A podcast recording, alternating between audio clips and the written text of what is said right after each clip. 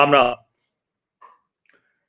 सोनिया गांधी और राहुल गांधी जमानत पर हैं नेशनल हेराल्ड मामले में और उनके विरुद्ध बहुत गंभीर आरोप है और ये आरोप कोई नरेंद्र मोदी सरकार के समय के नहीं। ये जब यूपीए की सरकार थी, डॉक्टर मनमोहन सिंह थे, प्रधानमंत्री, उस समय के आरोप है। और लाख कोशिशों के बावजूद न्यायालय से अभी तक इस पर कोई बड़ी राहत नहीं मिली। हाँ ये ज़रूर कह सकते हैं कि अभी तक गिरफ्तारी नहीं हुई है। सोनिया गांधी और राहुल गांधी जेल नहीं गए हैं।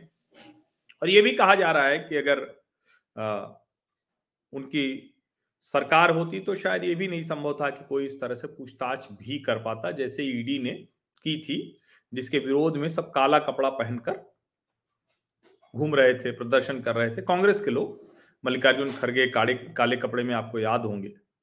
और उसके बाद प्रधानमंत्री नरेंद्र मोदी ने उस पर टिप्पणी भी की थी। अब सवाल यह है कि 2024 के लोकसभा चुनावों से पहले क्या सोनिया गांधी और राहुल गांधी के बाद ईडी की जाँच का शिकंजा प्रियंका गांधी वाड्रा पर भी कस रहा है? क्योंकि अभी एक ताज़ा चार्जशीट का समाचार सामने आया है। वो चार्जशीट क्या है? वो चार्जशीट है प्रियंका गांधी वाड्रा का उसमें नाम है और ईडी ने प्रियंका गांधी वाड्रा का नाम क्यों डाला है? ये जानना बहुत ज़रूरी है। दरअसल प्रियंका गांधी वाड्रा के जो पति हैं, रॉबर्ट वाड्रा, उनके विरुद्ध कई मामले हैं, जिसमें जाँच भी चल रही है और अभी एक मामले में तो आया कि वो बेसमेंट में था, सारा कागज़ जो है, वो गायब हो गया, नष्ट हो गया, इस तरह की चीज़ें सामने आई। अब जिस तरह से जो, जिसको हम कहते हैं ना कि जाँच चल रही है और उस जाँच में जिस तरह से एक 2006 का मामला है लैंड डील का। 2006 में फरीदाबाद में एक लैंड डील हुई और उस लैंड डील में बड़ा रोचक है कि एक दिल्ली का रियल एस्टेट एजेंट है एच एल पाहवा। उससे प्रियंका गांधी ने एक ज़मीन ली 2006 में। और ज़मीन कोई छोटी मोटी थी नहीं, खैर बड़े लोग हैं मतलब इसमें कोई पाँच एकड़ की खेती वाली ज़मीन लेना ये कोई ऐसी चीज़ है नहीं फरीदाबाद में। और उसको कनाल, चालीस कनाल अगर कहेंगे, कनाल में कहेंगे तो और एकड़ में पाँच एकड़ से अधिक हो गई। तो ये खरीदी थी 2006 में।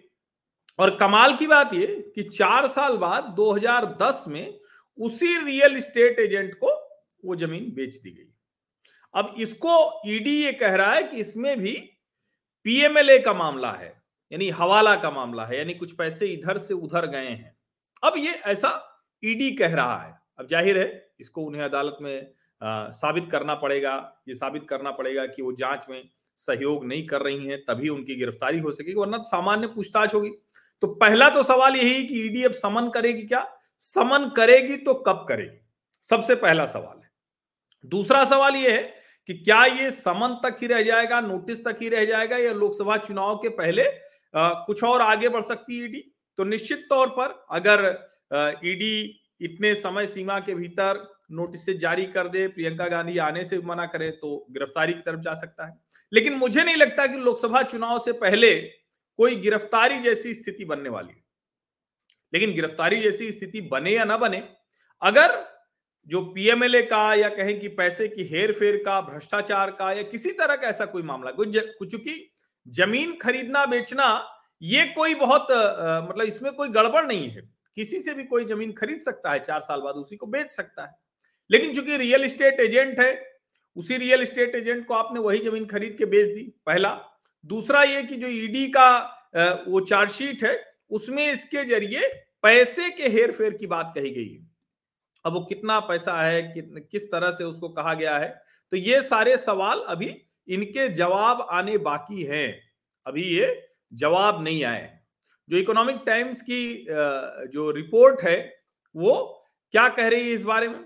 इकोनॉमिक टाइम्स की रिपोर्ट के मुताबिक कि जो ED names Priyanka Gandhi in chargesheet connected to land deal enforcement directorate names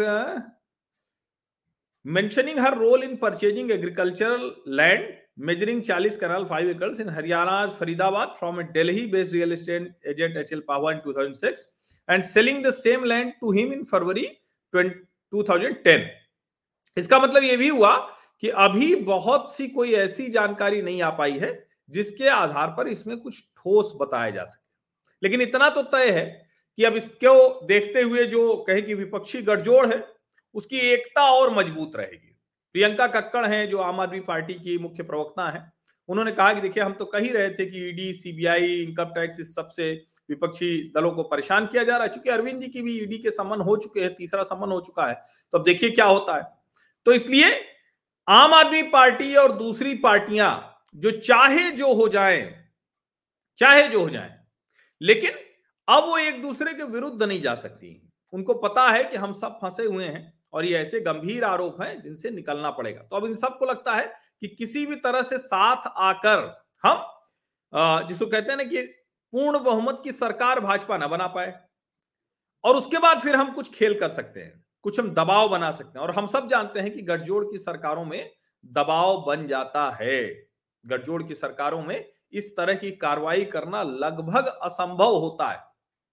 तो इसीलिए क्या देश इस कार्रवाई को प्रियंका गांधी वाड्रा को परेशान करने की कार्रवाई के तौर पर देखेगा, या फिर उसको लगेगा कि नहीं, इस मामले में कुछ हुआ है, उस पर सरकार कार्रवाई कर रही है, बिना ये सोचे कि लोकसभा चुनाव के पहले ऐसी कार्रवाई से उसके ऊपर ढेर सारे गंभीर आरोप लगेंगे। अब चूँकि इसमें अभी और भी बहुत सी चीज़ें हैं, जानकारी है, जो आनी है, जब वो आ जाएगी तब इसका पूरा विश्लेषण होगा। अभी ये जानकारी थी और थोड़ा बहुत जो अनुमान लग सकता है उसके इर्द गिर्द वो मैंने आपके सामने रख दिया। इतना आसान ये अभी है नहीं। बहुत बहुत धन्यवाद।